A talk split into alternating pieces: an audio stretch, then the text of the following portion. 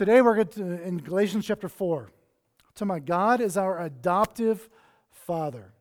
You guys know that adoption is close to our hearts, right? My family, we've got two adopted kids. Uh, but even beyond that, thinking of God as our adoptive father, being adopted into the family of God as his child, and the implications of that, what that really means, uh, I want us to kind of begin to grasp that concept this morning. So if you would, with me this morning, Galatians chapter 4 verses 1 through 7. Follow along with me. Paul's saying, he's continuing on from his lessons in chapter 3, talking about how Jesus was the fulfillment of the promises and of the covenant. He says, I mean that the heir, verse 1, as long as he is a child, is no different from a slave, though he is owner of everything, but he is under guardians and managers until the date set by his father. In the same way, we also, when we were children, were enslaved to the elementary principles of the world. When, but when the fullness of time had come, God sent forth his Son, born of a woman, born under the law, to redeem those who were under the law, so that we might receive adoption as sons. And because we are sons, God sent the Spirit of his Son into our hearts, crying, Abba, Father. So you are no longer a slave, but a son and if a son, then an heir through God. Let's pray this morning. Lord God, I thank you that we are your sons, that you are our adopted father. And because of that fact, if we have humbled ourselves and received you as our Lord and Savior, because of that fact, there are certain opportunities that we can take advantage of. There's certain privileges that we have. There's certain, a certain position we have as your son, Father. And I pray this morning, as we look at this passage, that we would become to an understanding, begin to understand how awesome, how awesome that is that we can be in your hand and be called your son. In Jesus' name I pray. Amen. As you guys know, we have, a, we have two adopted children, one from Ethiopia and one from China. And the process to adopt kids is challenging, uh, to say the least. There's paperwork you have to do, and then there's waiting. And then there's fingerprints, and there's waiting. And there's home studies, and there's waiting. And there's paying your fees, and there's waiting. And there's waiting, and there's waiting that goes on, right? And over the course of the process, a lot of people are asking questions to you, even after it's all done, and these children are living in your home, and all the waiting is finished to bring them to your home. We get questions all the time, things like, Do you have other children of your own? When we go to the store with Hanisa or Kyla, people walk up and go, oh, or one time Regina was with Hanisa at the swimming pool, and a lady walked up and goes, Oh, I can tell she's your daughter. She's got your eyes. and we looked at her, Skin's different, eyes are different, care is definitely different, right? I mean, it's been, she's been in our home since 2012, and it's been a seven year process trying to figure out how to do the hair. But, but are these, do you have other children of your own? Well, all of our children are our own. Think of the implication of that as an adoptive parent. In fact, that's an, if you ever come across an adoptive parent, that's the number one phrase you do not ask them. Okay? Just understand that we view all of our children as our own children. Think of the implication of that spiritually. We'll get to that in a few minutes. Another question were you going to teach them to learn and care about their heritage? Well, of course, we want them to know where they came from. We want them to know a little bit about China, a little bit about Ethiopia but also understand that this new life they have, this is their heritage as well. Being an Eder is their heritage. No jokes, Kathy. Being an Eder is an awesome, Jody, you, Judy, you either. Being an editor is awesome. Nobody's saying amen. Um, thank you, Jody. Jody, you may not be excused. You're free to go early. Uh, we think being an editor is awesome. Uh, we, our friend Angie's here. She's got kids. Being a Sigalis is awesome for her kids as well. When you're adopted into a family, you don't just leave behind your old culture. You adopt all that, and all that becomes your heritage. All of that becomes your culture, and it makes it a much richer experience as we're adopted into God's family as well. we adopt that new culture, that new heritage as part of our lives. Can you really love an adopted child as much as your biological child? When we are going through this process, some of our grandparents were like, I don't just know if it's possible if I can love the adopted child as much as I love my biological grandchildren. We're like, Psh. well, we didn't hit our grandparents, okay? We, we, we were nice. But that's really, a, a, people worry about that, right? Can you really love your adoptive children as much as your biological children? Yes, you can. We do all of the idiosyncrasies they bring into your family, all that richness they bring into your family, we love them just as much as those that came out of our bodies. There's no distinction. In our minds, there's no distinction in God's mind either. When we become adopted into his family, he loves us with this powerful, rich love. And as much as these questions may just be annoyances to adoptive families. They really show how little we understand what it means to be adopted into God's family. And that's really what I want us to kind of begin to grasp this morning. I don't expect us to all, I still don't fully understand all the implications when the Bible says you become adopted as sons into God's family. I'm still learning what that means, but I hope that this morning that we can begin to understand a little bit of what that means to be adopted into God's family and all the implications that arise from that. J.I. Packer, he wrote this in, in, in the, his excellent book. If you haven't read the book Knowing God by J.I. Packer, I highly encourage. I re- recommend it. I've got it on audiobook and I listen to it about once or twice a year just to go through it. It's great stuff in there. He says, Adoption is the highest privilege that the gospel offers, higher even than justification. Now, think about this. We just finished talking about Galatians chapter 2 and Galatians chapter 3, where Paul is introducing this idea of the doctrine of justification, where, we, where God declares to us, You are right in my eyes. You are perfect in my eyes. You have been made right. You have been made just. You have been made perfect as a child of God. Now, we understand that that's super, super vitally important. But J.I. Packer says that's not uh, that's the a primary privilege, a primary importance, but the idea of adoption is of highest importance. Because justification is the primary blessing because it meets our primary spiritual need, our need to be right with God. But adoption is higher because of the richer relationship that God with God that it involves. See, no longer is God viewed as our judge, He's now becomes viewed as our Father, the one who comes and embraces us. Not just this judge who sits up on the dais going, I declare you right, enter into my kingdom. Picture God declaring you right, walking down, grabbing the chains that have shackled you in your sin, releasing those chains, embracing you, and walking with you into the kingdom. That's the picture of Father. When God says, I adopt you into my family. So J.I. Packer says, literally, he says, not guilty. The judge declares you not guilty, but he also gets up, comes down, says, Come home and be my son. To be right with God, the judge, is a great thing, but to be loved and cared for by God the Father is a greater thing. Many of us have this separation idea of, of us and God, like God's just out there somewhere. God is right there next to us. He is wanting to walk with us day by day. So, what does that really mean if God is our Father? God is our the one embracing us, going with us through our lives, not just saying, It's good, you're right, you're, you're good before me, go and live your life, and I'll watch from afar. What does it really mean then if He is our Heavenly Father, adopting us into His kingdom. Number one, the adoption, the idea of adoption gives us position of a son in the family of God. Verse 4 and 5, we'll go back and read this again. He says, But when the fullness of time had come, God sent forth His Son, born of a woman, born under the law, to redeem those who were under the law, so we might receive adoption as sons. Literally, adoption in, the, in that world means that to place somebody as the adult son in that family.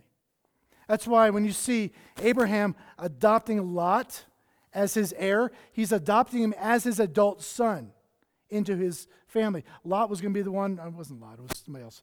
Anyway, I can't remember now. My brain had a brain gap there. Uh, Abraham adopted this other guy into his family to be his heir. He literally adopts him and says, "You are I receive you and I view you as my son." Right?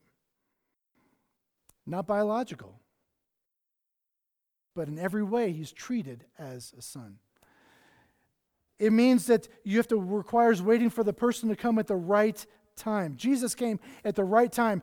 All of the Old Testament prophecies all of the Old Testament prophecies had to be fulfilled in Jesus. When we were waiting for our kids, it was a long waiting process. Before we could adopt Anissa, it was six years of going through the process, going through the process. We started the process before she was ever born. God laid her on our hearts. And we didn't have this cute little face. We definitely didn't have the crinkly hair. We didn't, have, we didn't know what she looked like. We didn't know what her awesome personality was going to be like. But God laid on our hearts before she was ever born this idea of adoption. So we began the process, waiting for the right person at the right time. Before God could adopt us into his family, the right person had to come along. 300 plus prophecies in the Old Testament of the Messiah, all fulfilled in the person of Jesus Christ, the right person had to come along. When he came along, we talked about this last week, he fulfilled the covenant of Abraham and fulfilled the covenant of Moses. He did all that was required for us. See, Christmas didn't just happen. It was the culmination of a plan devised in the eternal counsel of God before the creation of the world. Let me read that again. It's not original with me. Christmas didn't just happen. We, it happens for us every year, right? We December 25th rolls around. About a month before, we start singing Christmas songs. About a month before that, we put up Christmas our decorations. Three months before that, all everything comes out in the stores. It's about time for them to come out in the stores, isn't it? For us, it happens every year. So it's kind of commonplace for us. But the incarnation of Christ at that time and that place and that event didn't just randomly happen. It was the culmination of a plan devised in the eternal counsel of God before the creation of the world. That means before Adam and Eve sinned, he knew what was going to happen. And he'd already planned for the redemption of mankind.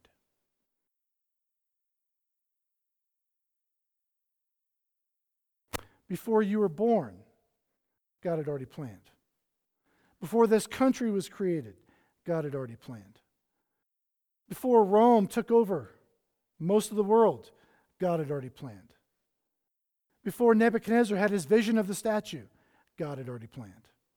Before jo- Joshua took the nation of Israel into the promised land, God had already had the plan. Before they left Canaan and went down to Egypt for 400 years, God already had the plan. Before Abraham was born and God made the promise to Abraham, God already had the plan.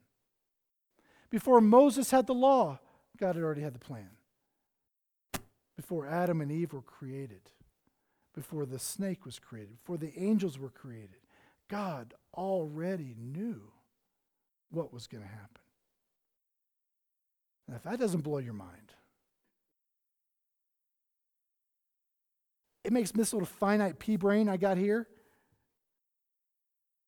just go crazy when I think about all that God has done for us. It required the right person at the right time.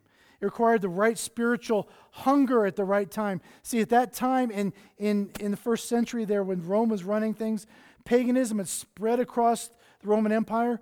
The Jewish faith had, had reached such a low, pitiful level that people were hungry for the truth. People were hungry for the truth to know what is the truth and to know who this God really is and not just express him any, any way they wanted to. So everything had to come together. World peace had to be just the right place. You heard the phrase Pax Romana? The roads were, in, were peaceful. People could travel on the roads. People could go by land, by sea, by trade cart. So that after Jesus ascended into heaven and the disciples were now in charge of getting the message out, it was easy transport wherever they wanted to go in the world.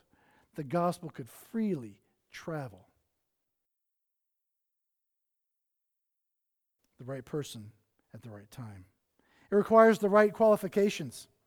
The contemporary adoption process requires home studies, fingerprinting, background checks, and background checks, and background checks. It's crazy. There's no secrets that the governments do not know about us. Both our government the Chinese government, the Ethiopian government, it's all laid out there. We've had fingerprinting done two or three times. They've done child uh, sexual predator background checks. They've done personal background checks. They've done every other check you can think of. We had to submit financial statements. We had to, there's no secrets.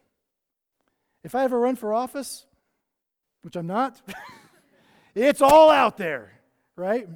There's no skeletons in my closet anymore. They're all there. In fact, the right qualifications had to be in place. When we first began the process of adopting, we thought, really thought that God wants to adopt from Russia. Even before that, we actually thought South Korea. And because we're living in South Korea at the time, the South Korean government says, nope, you have to be living in the States. Really? But there's all these, yep, you got to be living in the States. Okay, well, then we moved up to China began the process up there again. And we said, we think God wants to adopt from Russia. We went to three different regions in Russia, and each judge there said, nope, nope, nope. You're expats living in China. If you're living in the States, it'd be no problem. But because you're living, you're expats living overseas, you may not adopt. And our agency actually said, just put on your paperwork at your addresses in America. We can make it work. I'm like, I'm not going to lie. I'm not going to lie we know God's got the right person for us. Right? We didn't meet the qualifications. Jesus fit the qualifications that God required to be the Messiah, to redeem us to himself. One, he was fully divine. He was God. He is God. Colossians 1:15 says this, he is in the image of the invisible God, the firstborn of all creation. Jesus is God. He's not completely separate like Jehovah's Witnesses believe. He's not just the Son of God and God's up here and Jesus is down here. He is God. And yet, he's also, the Bible says, he is separate as well. He's fully human.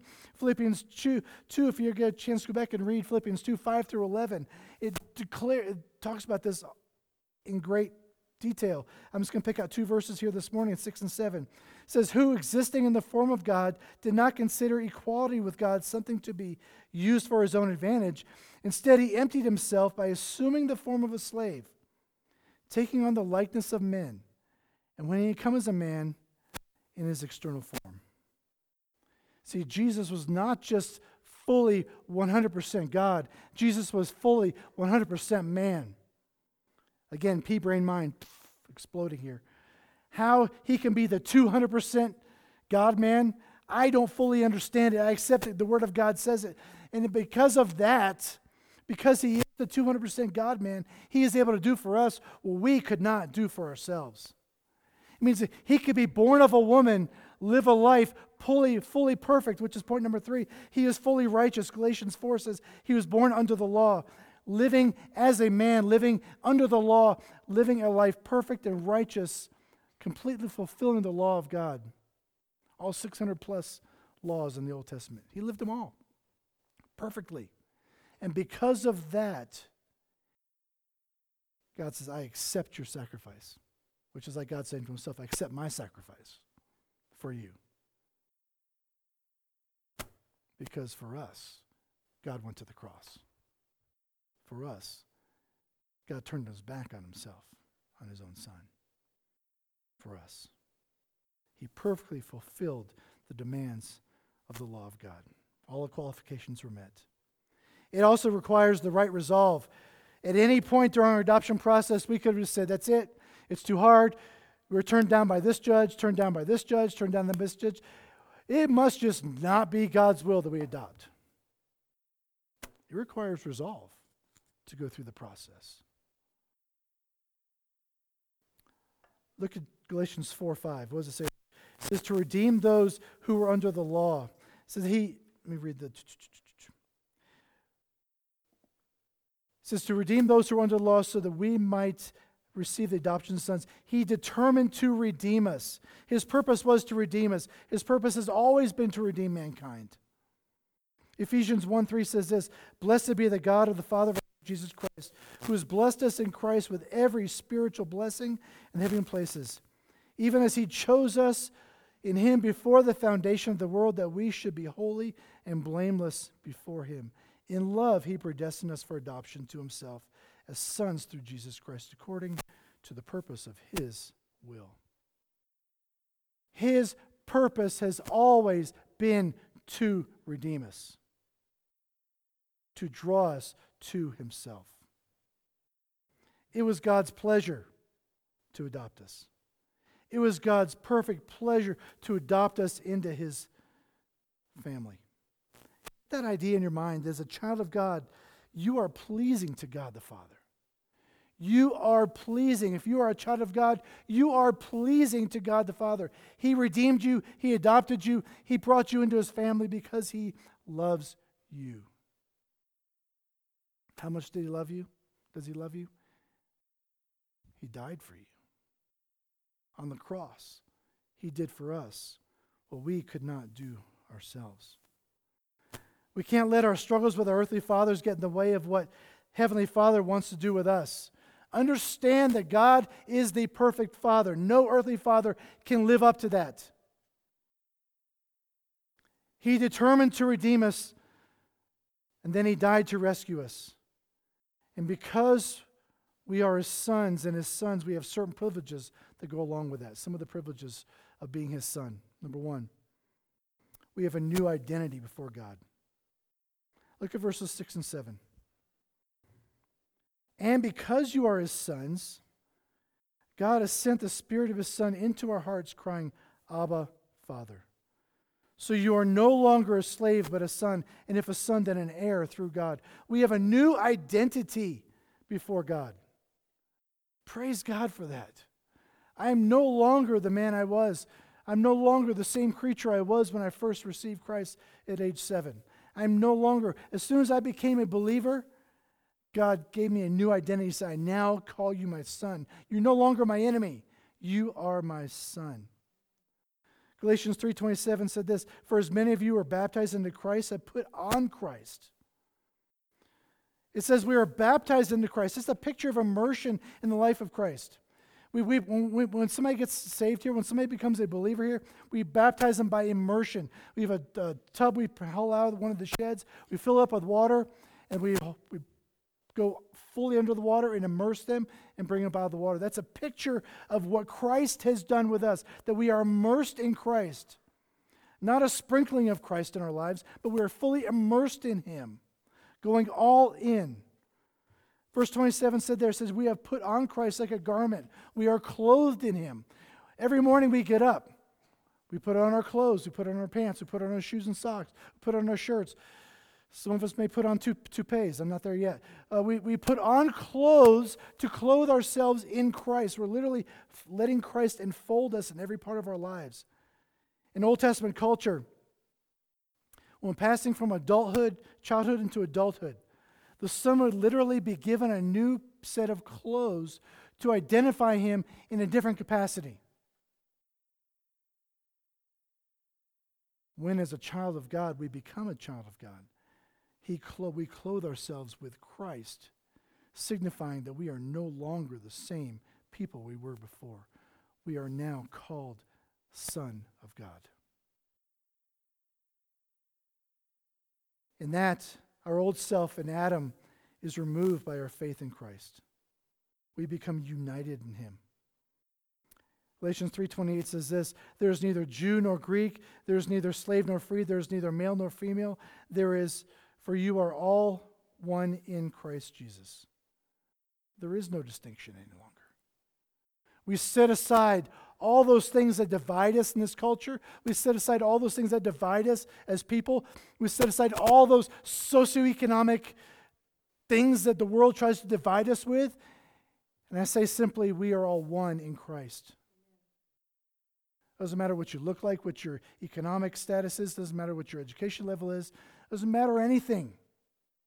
We are all one in Christ, and we are going to get to enjoy each other, and we get to enjoy Christ for all of eternity.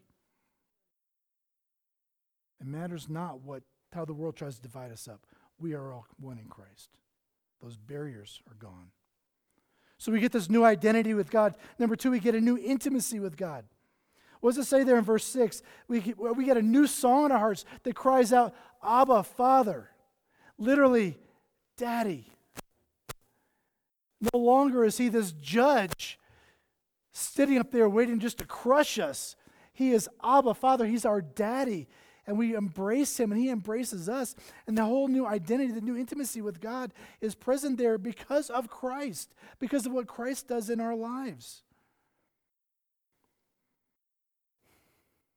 We were once held captive by the law, trying to justify ourselves to God. And someone bigger came along and redeemed us from that. Someone bigger came along and says, You don't need to be justified by the law. I've already done for you what you could not do for yourself. We always try to justify ourselves. We always try to compare ourselves to someone bigger, someone worse. And Jesus said, I did it for you. New intimacy with God means fear of not living up to the standard paralyzing us? Because we before that we're always trying to justify ourselves. Does your good outweigh your bad? Does your good outweigh your bad? And we're always trying to figure out can if i leave this world have i done enough good to outweigh my bad? But when you're a child of god that doesn't matter any longer. Because it's not my good i'm trying to justify i'm not trying to live up to. I get got jesus good when i became a child of god Jesus gave me himself. He gave me his righteousness. He gave me his perfection. And he took upon himself all of me, my good and my bad. And because he took my bad upon himself, I have this new intimacy with God. And I can say, God, I love you. I desire you. And he desires me as well. I'm not paralyzed by fear of worrying about my relationship with God. He is my dad. Are you a son? Are you a son of God? Are you a child of God? I'm not asking whether you go to church or read your Bible or raise your kids the right way, but do you have intimacy with God the Father? That's what it means to be a son. Do you embrace Him? Allow Him to embrace you. So we get a new identity, we have new intimacy, and lastly, we get a new inheritance from God. This is, this is the most exciting part. We get a new inheritance from God. You're no longer a slave because we're son. Before we, before we become a child of God, you're a slave to sin. You're a slave to yourself. You're just like our dogs or our chickens. You do things out of instinct. We sin because it's our natural inclination. We sin because it's just my natural thing I want to do. I treat people poorly because that's just what I do. But now, as a child of God, my instinct is to please my Father. As a child of God, my instinct is no longer to be a slave to self. My instinct is no longer to be a slave to sin. My instinct is now to try to please my Heavenly Father because I love Him. Not out of fear, but out of love. And because we are his sons, we receive an inheritance. As adoptive sons, that means we have an eternal family. It means you get to enjoy me for all eternity. Thank you. One person. You're invited to my mansion on day one, Thomas. There you go. You can make the coffee. We get to enjoy each other for eternity. That's exciting. I know I joke about a lot of times about making your life miserable for the first thousand years in heaven, but it's going to be awesome. Where it's it's not going to be sitting on the on the on the clouds strumming your harp. We're going to be playing these. It's going to be an awesome rock band up there, I tell you what. So if you want to join my band, you better start practicing now. Just kidding. Romans 8 17 says this that we are co heirs with Christ. We are co heirs with Christ. We are an eternal family together. See, the world hated him and it hates us. The world hated Jesus and all that he stood for. It hates us and what we stand for. The good news is we also get to share in his glory. We also get to enjoy Christ for all eternity. We get to enjoy all this, all these benefits for all of eternity. Adopt, to be adopted sons also means we have an eternal home, a permanent home, our legal declaration. You realize that here in this country, it's harder for us, for us to divest ourselves of our adopted children than is our natural children. I could go to court and say, I'm tired of Karis and Tori and Aaliyah and Rachel. I want to cut them off. Court said, okay. But for us to go and try to do that with our adopted kids, the court says, uh, no. They're permanent in your families. They are a permanent part of who you are. You cannot divest yourselves of those adopted children. In the same way, we have this eternal home where we can never be removed from God's hand. Once you are a child of God, you are forever a child of God. Never removed out of his hand. If something can remove us out of God's hand, something is more powerful than God. And there's nothing in this universe that he created, which he created, more powerful than God. He is ultimate. I can't remove myself. You can't remove yourself. He is it. God sent his Son into the world that we might receive the position of sons. When we trust Christ for salvation, God takes us into his home as heirs, and nobody has taken us away. Nobody. We are forever children of God. The question is this Are you a child of God? And if you are, does it excite you? Is this something you jump up and down and go, I'm so thankful I'm a child of God? You embrace God as, as your Abba Father. Say, Daddy, I need your help. Daddy, I love you. Daddy, come alongside. I want to know you more intimately. Daddy. Maybe this morning you're sitting here and you say, I, I don't have that relationship. I, have never, uh, I, I, I fear God. I, I have a s- sense of gnawing sense of fear because I don't know if I was to die today. I don't know where I would go. I don't know if I was to stand before God if my good outweighs my bad. And so I'm, I'm paralyzed by that fear you were talking about. See, today God wants to remove that from you. God wants to say, I want to welcome you into my family as my son, as my child to give you that new position, to give you those privileges, to give you all that it means. So this morning, God's saying, Let me remove that sin from your life. Let me give you my perfection. Let me give you myself.